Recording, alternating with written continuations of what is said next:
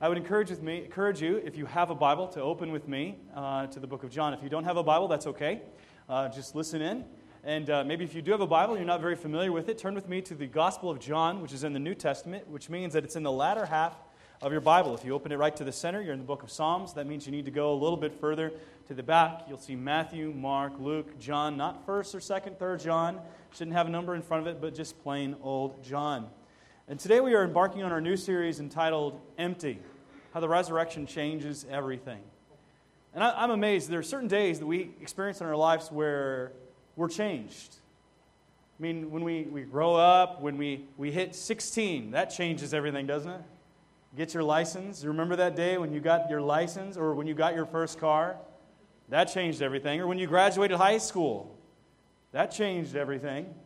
Or perhaps when you got your first job, you were independent, you got a little bit of money coming in. That might have been the day that really, really changed everything. I mean, there are days that we experience that change everything, not just personally, but, but corporately. Days that we experience as a nation that change who we are and how we think and what we feel, what we do. I think of the day that lived in infamy for those that are from an older generation, December 7th, 1941, when the Japanese bombed Pearl Harbor. That day changed the life of everyone in the United States. Suddenly, we were going into a war where men and women be giving their lives on behalf of their country, where people would be sacrificing. Reality as we knew it changed. Or we think of great tragedies such as November 22nd, 1963, the day when John F. Kennedy was shot. For those of you who were around those, that, that period of time, you remember where you were, don't you? If you were in school, you remember who your teacher was, who you were sitting by, you remember everything very vividly. That day changed us. And for those that are a bit younger generation, you remember September 11th, 2001. That day changed us all as a nation. So these are days that, that change us, but those are the days that change us as a nation. And then we have these days that change us personally. And, and it, it could be high school graduation, it could be getting our first job, it could be when you got married. I remember that day changed me. I was, my wife hates me telling this story, but I was freaked out the day that I got married. I, I didn't enter into marriage flippantly, I was on the opposite side of that. I knew how rampant divorce was. I'd seen different people that were, the, that were collateral damage, and sometimes in, in life that they went into marriage very naively and said, We're going to live on love. And that didn't last very long. When all the, the bills started piling up and stress piled up, and, and all of those things happened. And so I knew getting married, I, I, I understood and, and take this the right way that this woman had the potential of ruining my life. I thought that. And I was excited about the day, but I was also very, you know, just very nervous. And I remember standing up in front of the church, and I was sitting up there with the pastor when I saw my beautiful bride. She just looked gorgeous. But superimposed over her head was Squints from the movie Sandlot. You remember that movie? Squints from the movie Sandlot, and all he says is, is in slow motion, forever. Forever. And I kept thinking, whoa, forever. I kept seeing that in my mind. I'm going, this is forever. And you have that little angel, the little devil going, get out now. Run. And then the other side it says, no, it's going to be great. It's going to be great. And I punched that one in the face and I said, I do. but I remember even as I was up there with the pastor and I was looking at my bride and and I, I hear the pastor say, I now pronounce you man and wife. There was a change that happened that day, a major transformation. There was no longer just Travis Fleming. I wasn't just by myself anymore. The two shall become one flesh. We were now one. Everything about it changed. I mean, for those in marriage, you know what I'm talking about. Everything changes. Your house changes. Stuff starts going up on the walls that you had no idea even existed. The stuff that you love somehow is in the alley in the dumpster. I don't understand how that all occurs, but these are all things that happen when you get married. It changes everything. And then I remember having kids. I mean, I wanted children, I was excited about kids, but kids change everything. Places that you would never put your nose as just a, you know, a sane adult happens once you have children. Suddenly you grab the child and put their nose right up to their butt. Whoa, you set him down. It, it, things change. I remember looking at that little bull, a ball of mush. I mean, she looked like a beat up, wrinkled raisin. Just that I, I, she was beautiful, don't get me wrong. I remember all these old ladies at church said, Your child's just going to be beautiful. And they asked me, they said, Was she beautiful? And I was like, Mm mm. Not until everything fell out. You know, it was all good then. But she, what, but she was beautiful. All her wrinkly little self, and she was purple, and, and uh, you know, and she was purple and slimy, kind of like Slimer from the Ghostbusters, but purple. And they cleaned her off, and I remember holding her, and everything, everything had changed that day. I mean, if you're a parent, you know, you know what it's like. Suddenly, your order of priorities change. Your interests change. What you watch changes. Where you go changes. And you know what? It's, it's a great change. It's a blessed change. It's a wondrous change. I mean, you, you hold that child, you do anything for that child. And you love it because that day changes everything. Do you know all of all of the days that we experience in life, whether it's getting your license, high school graduation, getting married, having kids, or even days like September 11th, those days all pale in comparison to this day, resurrection day. That day changed the course of history.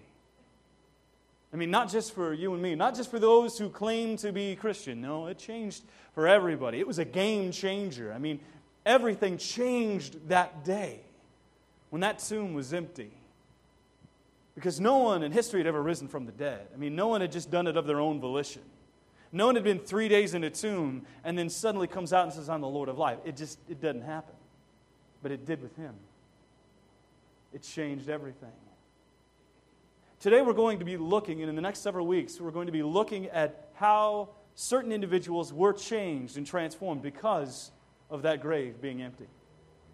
Today, we're just going to get a f- brief overview of one person. We're going to skip through the rest of the passage, kind of just giving a, a brief highlight and overview over other people that were changed and how they were changed and how they were delivered from sin. You know, each one of us has a sin problem. Everybody in this room does. I do, you do, everyone does. We're all lost in sin. The scripture says that. I mean, for those that have children, I guarantee that you believe in sin.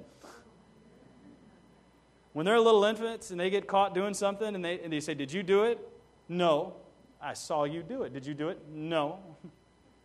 See, they know that they don't want to be caught. They're caught, they, they do an act and they, they don't want to, to take responsibility for it. They're, they're sinners. We're all sinners. Everyone in this room is. No one in this room is better than any other person. We are all lost in sin. On the Titanic, all were going down. Every one of us. Doesn't matter how good you are, doesn't matter what degrees you have, doesn't matter how well you dress, doesn't matter where you've been, what you've smoked, what you've shot, where you've been, who you've been with. We're all sinners. But every one of us also is in need of a Savior. That's the thing we all must remember. So hopefully you're with me in the book of John, chapter 20. It's our tradition here at Village Bible Church to stand for the reading of God's Word, so I would encourage you all to please stand with me. I'll be reading from the English Standard Version, reading verses 1 through 11. 1 through 10, excuse me. Now, on the first day of the week, Mary Magdalene came to the tomb early while it was still dark and saw that the tomb had been taken away the stone had been taken away from the tomb. So she ran and went to Simon Peter and the other disciple, the one whom Jesus loved, and said to them, They have taken the Lord out of the tomb, and we do not know where they have laid him. So Peter went out with the other disciple, and they were going toward the tomb. Both of them were running together, but the other disciple outran Peter and reached the tomb first. And stooping to look in, he saw the linen cloths lying there, but he did not go in.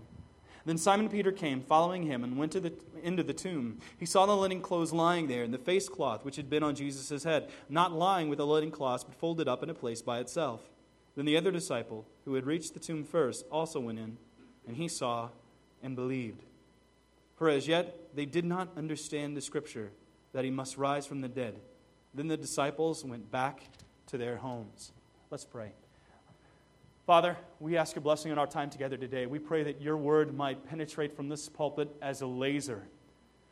Lord, may it just penetrate all of the, the hardened hearts of unbelief, the layers that have built up over the years. May we truly hear your word because we know, according to your word, that faith comes by hearing and hearing through the word of Christ. Lord, I pray that your words might be spoken, might be elevated. Lord, I pray that anything of myself that gets in the way, Lord, please forgive me.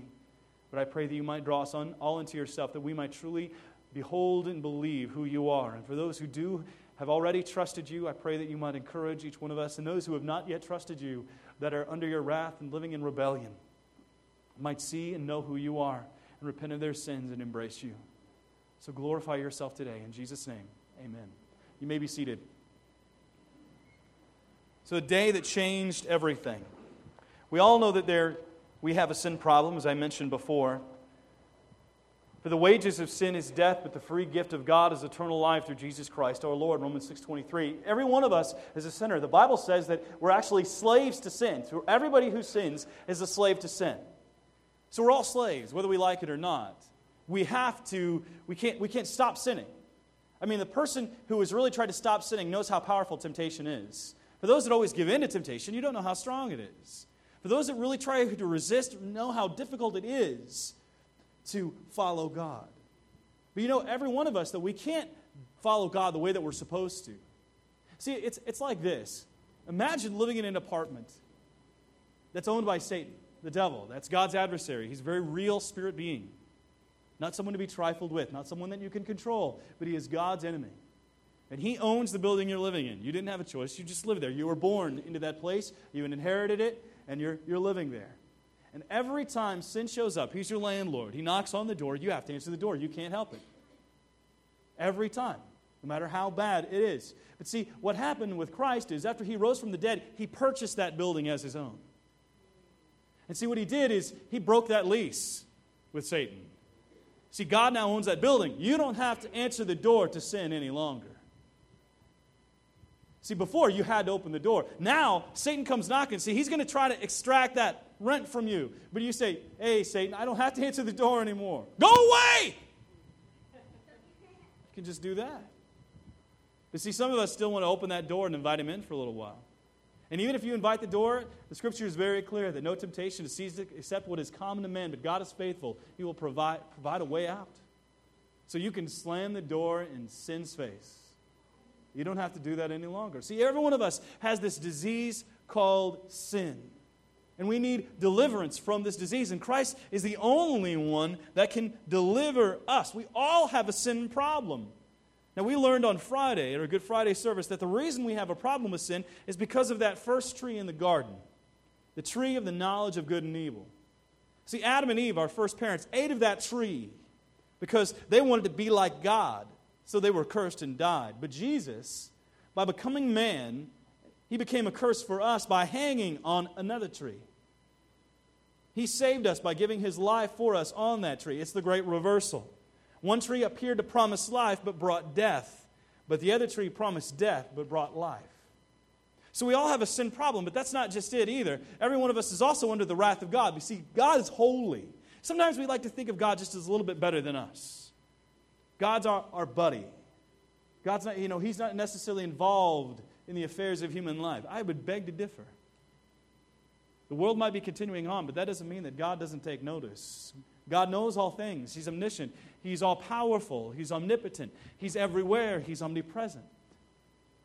And because God is holy, when we sin, we are therefore under the wrath of God. He is holy, righteous wrath. It's something that we don't even begin to, to grasp today in our very tolerant, laissez faire society. Just whatever.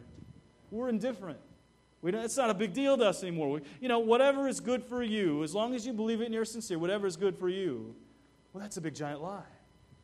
Because you can believe something, believe something sincerely, and, and you might believe it with all your heart, but that doesn't change the fact on whether it's a lie. Someone might say, hey, the bridge is out. And you could say, I don't believe that, and keep on driving. But you're going to find out when you go down that hill that they were telling the truth. So we all have a sin problem. We're all under God's wrath. But see, God provided a sacrifice, a substitute for us. That the wrath of God was poured out on Christ that faithful night on Good Friday. His followers didn't yet understand the necessity that he had to suffer and be sacrificed. See, he had told them several times and prophesied and foretold about his death that he was going to suffer and die. Indeed, that's why he came to suffer on and die on the behalf of sinners like us. And for the past several weeks, we've been observing what's called the Lenten wreath, and we have it up here before you today. And it was knowing we, every Sunday, uh, preceding Easter, we have been extinguishing a different candle. And then on Good Friday, we extinguished the last candle. But today, as you'll notice, all the candles are lit Because he's alive. See, he took the wrath of God upon himself for you. That's how bad sin was. See, we have a tendency to look at our sin and minimize it. It's just a character defect, it's just a problem. It's not that big of a deal. But in the sight of God, it's a huge deal. It's like saying you have a fire in your house. That fire is not that bad. That fire is not that bad. But see, that fire is going to burn down the house. You can even walk around the house. The fire is going on around you on the drapes and the clothes, and you can go on your merry way and say, It's not that bad. It's not that bad. There's no fire. But that fire is going to burn you and it's going to kill you. Every one of us see have a have a, a sin problem. Yet his disciples didn't understand it. Apparently, the religious leaders of the day did, those who were the, the self righteous. See, God not only came to save the self righteous, but he also came to show a mirror in behalf of those who, who were self righteous. See, he came to save sinners, but the self righteous didn't need saving. And in Jesus' day, many of them had become religious teachers. They'd become the kind of the who's who of the religious elite of the day. But even they, even though they were help, partially behind his death, actually, they were entirely behind bringing it about. Jesus, I mean, they thought they could even stop Jesus' body being stolen. See, that's what they thought was going on. See, they remembered that they even says the impostor in uh, Matthew chapter 27. The religious leaders call him an impostor. They go to Pontius Pilate and they said, The impostor had said that after three days he would rise. So station some guards there, because if not, the, the next thing that happens, it'll be worse than the first thing that happened. So Pilate gave him the guards. See, the problem was, is they thought they were keeping people from getting into Jesus' tomb. The reality was, is they needed to be stopping him from getting out. That was the reality. See, God took our sin upon himself in his Son to die for us. See, the, but there are some obstacles for us to understand. Before we can truly grasp and believe that, there are some obstacles that we need to overcome first. And that's my first point. If you're following along in your notes, our deliverance from sin, first of all, requires finding success in overcoming great obstacles. There's some obstacles that need to be overcome for us to truly comprehend and believe who Jesus is and what he did on the cross that day and when he rose from the grave. The first obstacle that needs to become obviously that we have to overcome, first of all, is Jesus' suffering. Jesus' suffering. That's the first obstacle that needs to be overcome. I mean, Jesus suffered. The, the book of Isaiah says that he suffered beyond recognition. He, we couldn't even recognize him any longer. You think that he was, he was up all night on Thursday night he is betrayed by his closest confidant. After all of his other disciples said that they weren't going to leave him, they leave him and fled. Even his closest, one of his closest confidants, which was Peter, he says, You know what? I'm not going to leave you. It's what he says earlier in the evening. He says, Even if everybody leaves, I'm going to stay here and I'm going to die with you. But even Peter takes off. And then Jesus is, is unjustly arrested or legally. He is beaten. He, he's hit, there are staffs that are taken in his face and hit him in the face. They, they take uh, the crown of thorns and jam it on his head. I mean, they had just beat him and punched him and ripped out his beard. I don't know if you've ever had a kid pull on your hair. Men, if you've ever had facial hair and someone pull on it, imagine ripping it from the flesh. That's painful. That's extremely painful. And then he was scourged, flogged. A cruel thing happened in flogging. It's still done, actually, in some countries. I was just reading the other day of a 14 year old girl who was accused of adultery, and she was given 100 lashes and just died after 70. It was terrible. But Jesus was flogged with a very cruel device called a flagellum. Not just a whip, but a flagellum. This flagellum was a leather like whip device that had at the end of it pieces of metal, bone, and glass that were designed to tear the flesh away from the body exposing the bones and sometimes the organs. It was not unheard of for individuals to die even during the flogging. And his, he would have been tied to a post, and his back would have been taut so the skin would have maximum tear. He went through that, and then the blood loss would have been immense. He was already exhausted, blood loss, being beaten in the face, have a crown of thorns jammed on you. You've already been up all night long. People have been yelling at you, accusing you of various things. And then they, they make him carry the cross, which he couldn't do. He tried, he fell, and they had to enlist Simon of Cyrene to carry the cross for him as they walked up here hill to the place called place of the skull called Golgotha, we call Calvary. There he would have been laid down on the cross where his arms would have been pulled tightly across, and the nail probably went into his wrist. It was considered part of the hand, piercing the ulnar nerve, causing great pain throughout the entire body. So one wrist would have been nailed into the cross, the other wrist would have been nailed into, then his feet would have probably been crossed over, and they put the, the, the nail right into his feet. Then they would have lifted him up on the cross, and a hole was already dug, and he would set the body down in, resting in it. It would cause further terror within the body and great pain. Matter of fact, they even had to invent a word to describe the pain that was going on in the cross. The word excruciating means out of the cross. So the pain that he would have suffered would have been absolutely horrendous. Now, death was meant to be slow, humiliation was meant to be maximum. So he would have been stripped completely naked, nothing on his body. They wanted to humiliate him the most, the greatest way possible. And then they put a sign on him in mocking and jest, written in three different languages King of the Jews. And see, death would have come slowly because it would be through asphyxiation. What would happen is the individual would have a hard time breathing in such a taut position. So, in order to get one's breath, one would have to either raise up on the nails in order to get breath and then come back down. It would be continually over and over. And then the individual would be exhausted when their legs would give out, and then they would, would simply die of lack of oxygen. So, which is why when Jesus was hanging on the cross and he died, I mean, he was already had a significant amount of blood loss, that they were getting ready to take the bodies down. Remember, he was crucified between two thieves. He was died at criminal's death. It was like being at the firing squad or, or in the electric chair or the needle or something like that. I mean, it was capital punishment to the extreme and humiliation at the same time. So he, uh, right before they wanted to take the bodies down, because it was the Sabbath day, it was coming, preparation day, they needed to get the, the the bodies off of the crosses. So what they did is, is they went and took a big hammer-like structure and then would break the legs in order so the person could not raise up any longer to catch their breath. But when they came to Jesus, they noticed that he was already dead. But just to make sure, they took a, a spear and they pierced his side, when he had gone into the pericardium, and you see the blood and water flow, which was a sure sign that he was, in fact, dead. So he would have been beaten beyond recognition. Now, for us to believe, I mean, there are theories out there in different faiths say that Jesus swooned on the cross. He swooned, that he simply passed out. They took him off the cross. I mean, that's pretty ludicrous to think after even a spear going through a pericardium and all the torture that he went through that he just swooned, but let's just take it and run with it. So he supposedly swoons. He gets put into the tomb, wrapped in a probably about 100 pounds of linen cloth, put into a tomb where a big, large rock would have gone across it. And then, supposedly, according to some, that the cold, the cold stones revived him. Now, let's think about that for a second. I don't mean to be trivial, but just think very realistically. If he was beaten beyond recognition, that he would raise after three days in the tomb without food or water and all the blood loss that he had to stand up, have enough strength to get all of those linen cloths off his body, and then to roll the stone away, look at his disciples, and then say, I'm the Lord of life. I don't think that they would have been, been falling down saying, My Lord and my God, if he was just in that decrepit condition. He was transformed. But the suffering of Jesus, that's the first obstacle that we need to overcome. The second one would have been sorrow. Now, this is where Mary Magdalene comes in.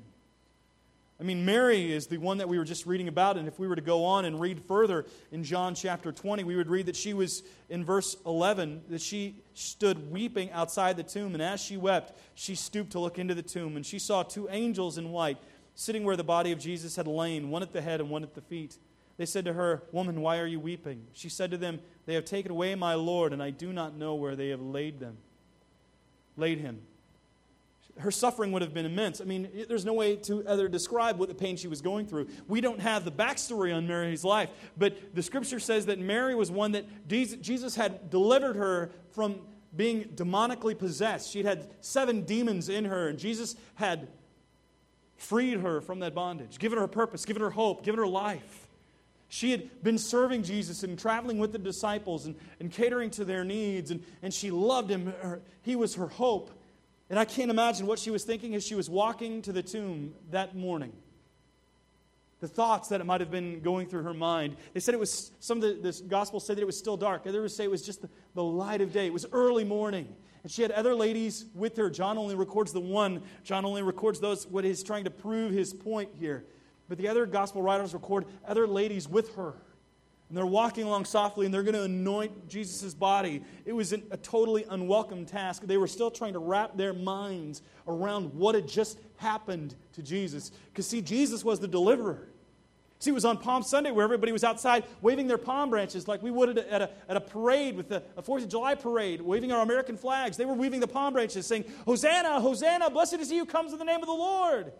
And then to have it go south so fast to go from Hosanna, blessed is he who comes in the name of the Lord, to crucify him, crucify him. It had to have been just such a mind job, unbelievable, to wrap their brain around what had just happened.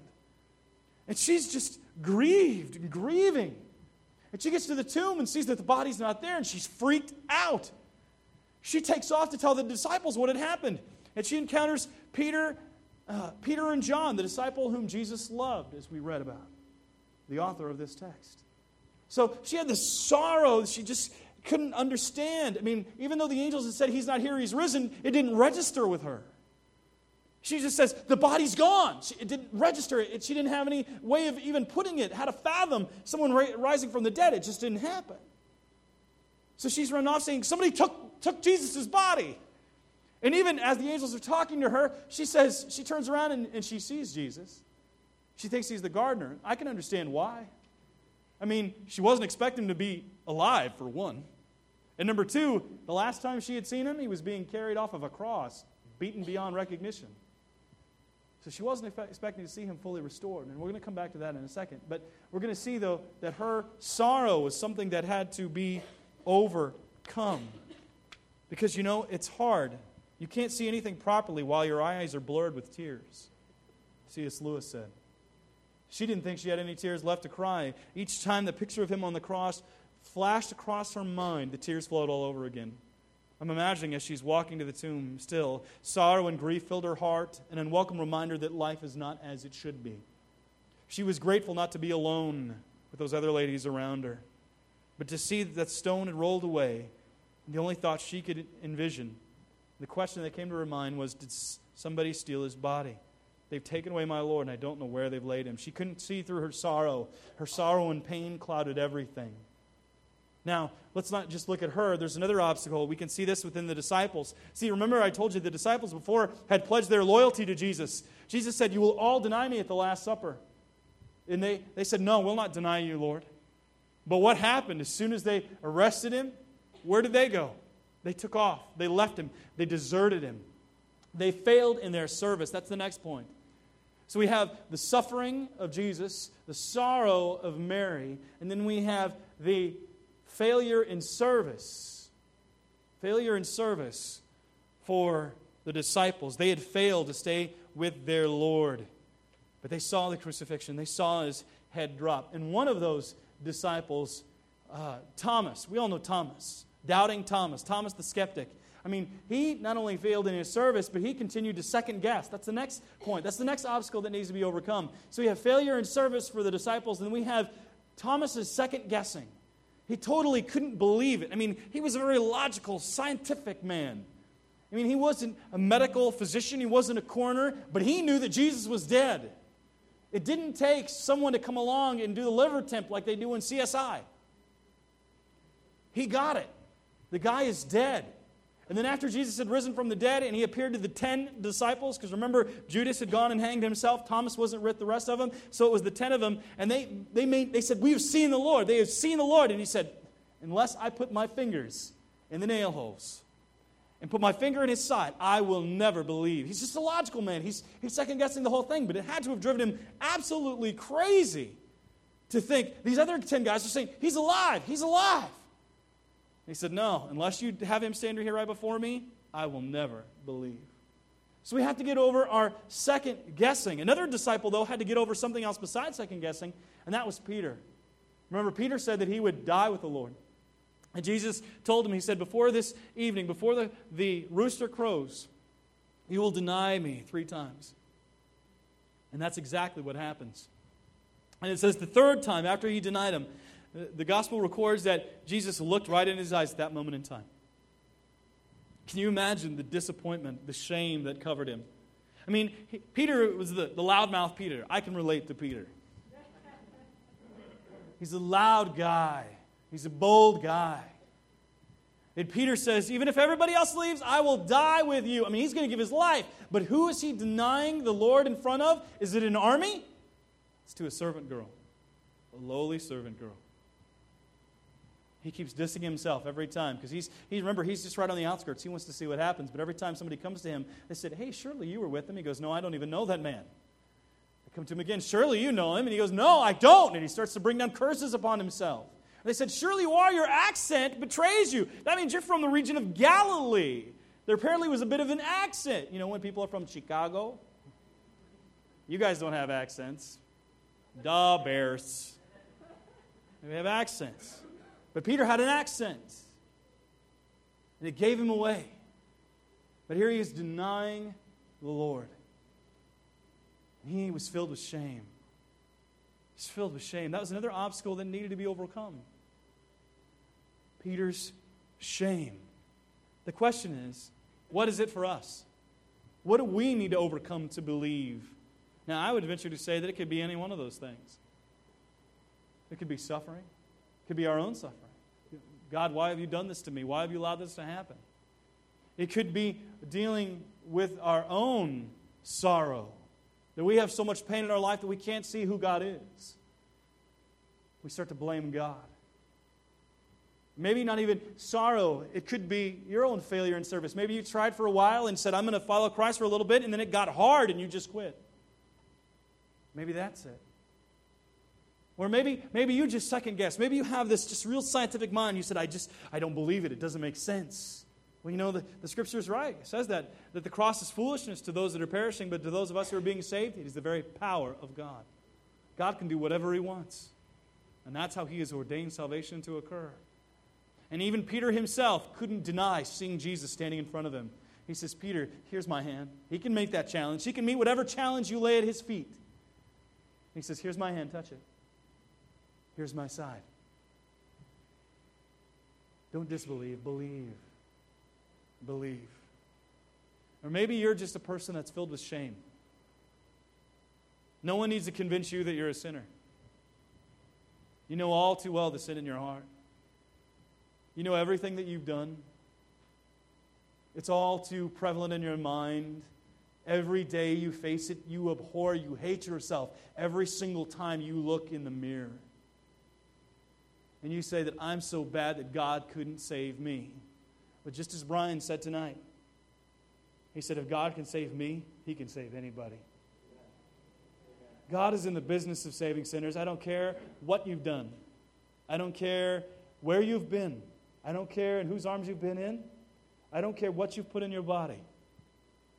I don't care what job you've done. I don't care what family you're a part of. Jesus can save you. He can forgive your sin and transform your life. That doesn't mean you're going to be perfect. As Brian said, I'm not where I need to be yet. I'm growing. Each one of us are a different place on our journey. I look at salvation a little bit like a light switch. For some, the light is dark and it goes bright. It's on. There's a major transformation that occurs overnight. For those others that are here today, it's gradual like a dimmer switch the light of who He is starts to dawn on you, and gradual changes do occur.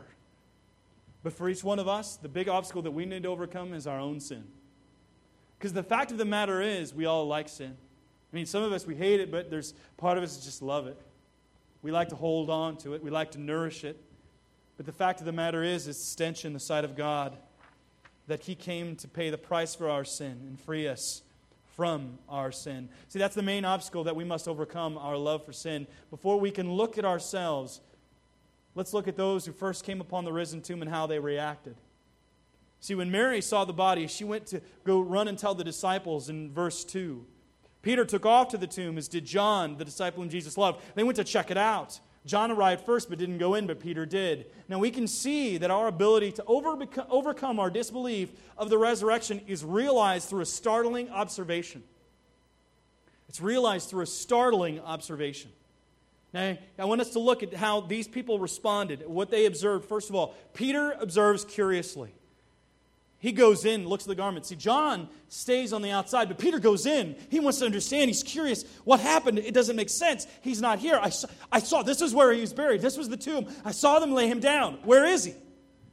These are his garments. I saw them. I remember them. We were wrapping them in these. I, he's very curious. He wants to understand. So Peter observes curiously, but John, John doesn't go in. Remember, John beat Peter to the tomb, stands, stops at the door, and he he doesn't go in. We don't understand why he didn't go in. Some think it's because he was a, a, pious Jew that if you were to touch a dead body, you would be considered ceremonially unclean, so he doesn't go in. But he is very careful in how he notices Jesus. See, so John observes carefully. Peter observes curiously. John observes very carefully. But Mary, Mary observes completely.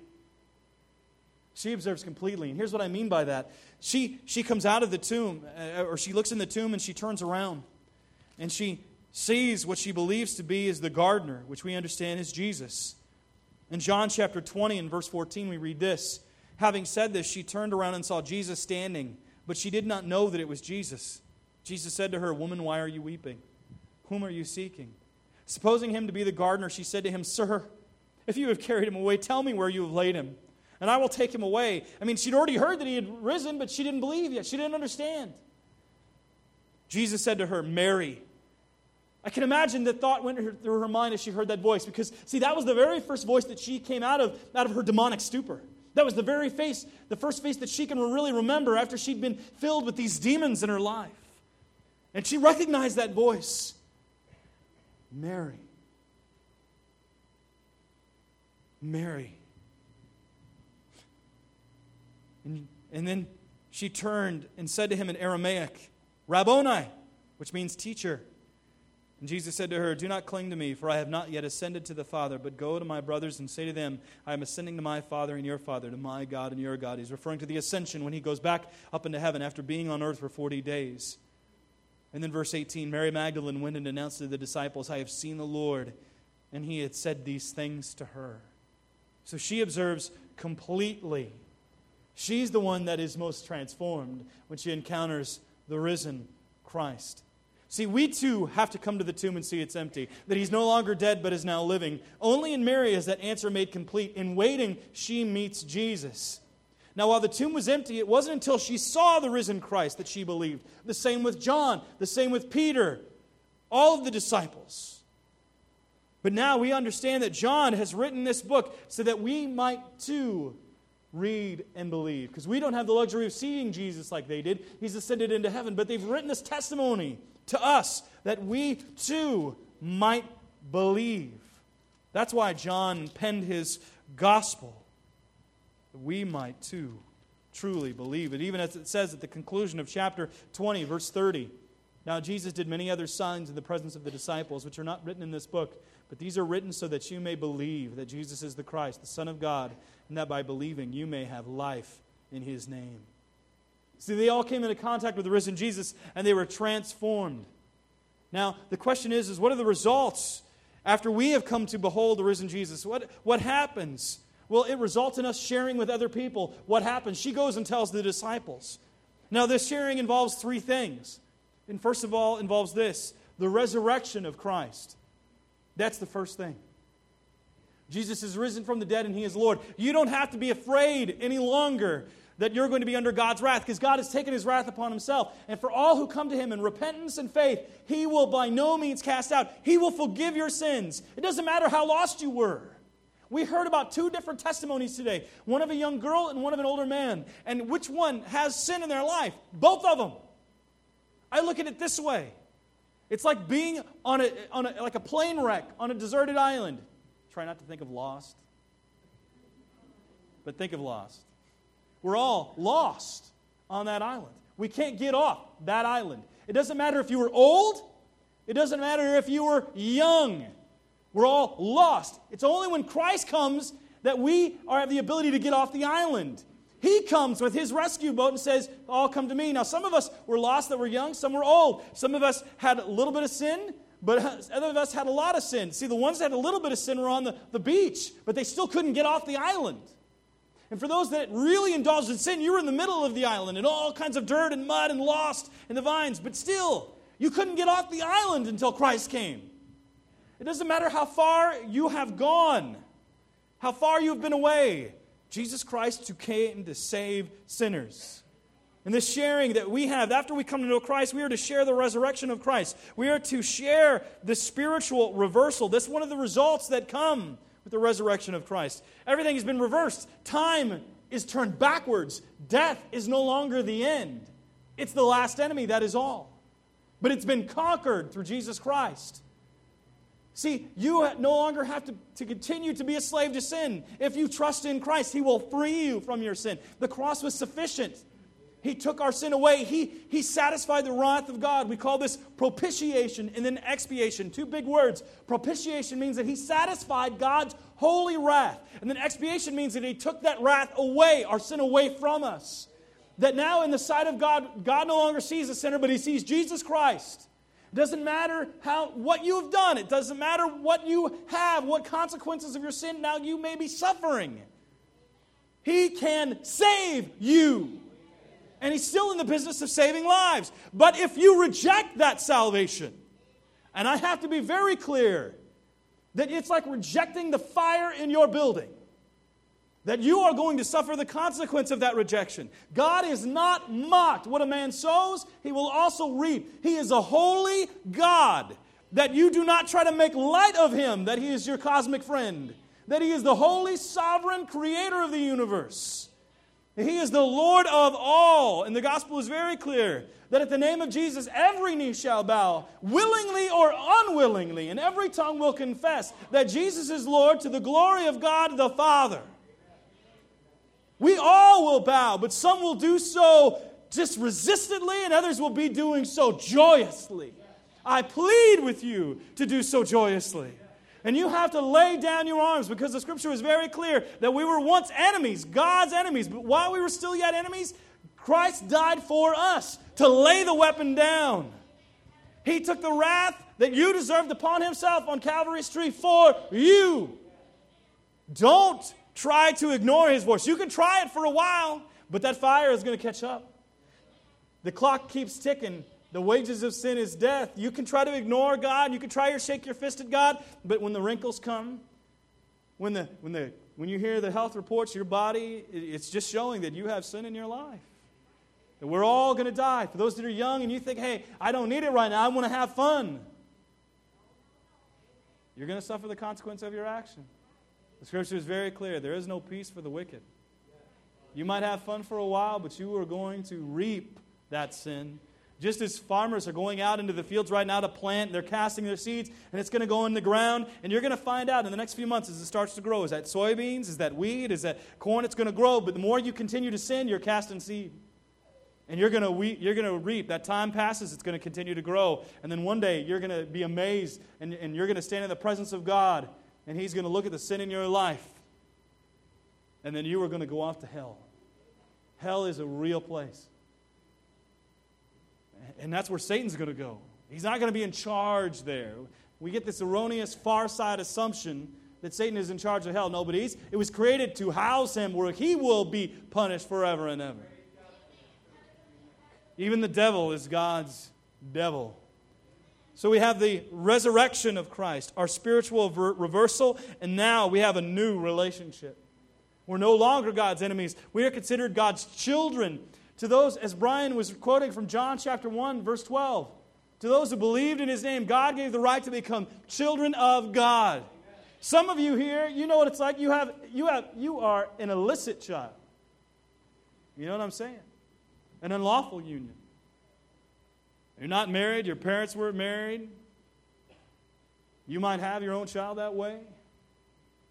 See, you know what God does is He doesn't matter where you've been and what you've done and, and what, how you came to be, but He says, I'm going to make you my child. I'm going to bring you into my family, and I'm going to adopt you as my own. And I'm going to give you all the privileges of being my child. And that means everyone here needs that. Everyone here needs that transformation. It Doesn't matter where you've been, it doesn't matter how good you think you are. Some here are self righteous, and they're the ones that are going to have to stand in judgment of God. I mean, stand at the judgment seat of God.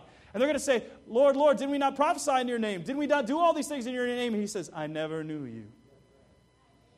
See, there are those who, who think that by all their great deeds they're going to get to heaven. You can't get to heaven on your own. Just think if we were to go down to Lake Michigan and go down to the go out to Navy Pier, and I were to take a running start and jump, am I going to make it across Lake Michigan? No. Not even close. Now, if Michael Jordan went and did that, would he make it across Lake Michigan? No, but he'd make it a lot farther than I would. But the point is, is that us trying to get to God is like trying to jump across Lake Michigan. Someone might be a little bit better than the other, but we're still so far to go we can't make it. It's only through Jesus Christ because Jesus made that jump. He made that jump by his cross. He was the only one who could was that was perfect that could pay the price for our sins to give us this new relationship. See, that's what that empty tomb means. That's the day that changes everything. And this could be your salvation day where the resurrection will apply to your life. And I'm going to lead us in a prayer. And if you want to invite Jesus into your life, you say, I want that new hope. I want to be forgiven of my sins. I no longer want to be in the wrath of God. You don't think about anything you have to change because God will help you. He will. He will guide you. He will guard you. It's not about wearing a certain dress, not about talking a certain way. It's none of those things. It's about having a relationship with Almighty God that God has given his son for you to die on the cross for you that you might be forgiven. And the scripture is very clear that if you confess with your mouth Jesus is the Lord and believe in your heart that God raised him from the dead, you will be saved. And the scripture is very clear that whoever calls on the name of the Lord will be saved. Whoever calls on the name of the Lord, everyone who calls on the name of the Lord will be saved. You can be saved today. And you just need to pray with me. You call out to the Lord and you say, God, I'm a sinner. Save me. And it's as simple as that. But right now, I'd like us to pray. And if you are a, person who you know you need salvation, then I'm going to ask you to just bow your head and pray in the depth of your heart to invite Jesus into your life and just pray these words with me. And if you have been a person who is backslidden, you know that. I'm going to ask you to pray along with me that God would, you would repent of your sins and that He would forgive you and transform you and help you to be following Him in the way that He so desires. So pray with me. Father, I am a sinner. I know that I have sinned against you and that you died on the cross for my sin. Lord, you know all my sins. Lord, I come before you now confessing my sin, proclaiming the, proclaiming the promise that if we confess our sins, you are faithful and just and will forgive us our sins. I confess them before you now. I repent of them. I turn from them. And I ask you to save me. And I thank you for doing it. In Jesus' name, amen.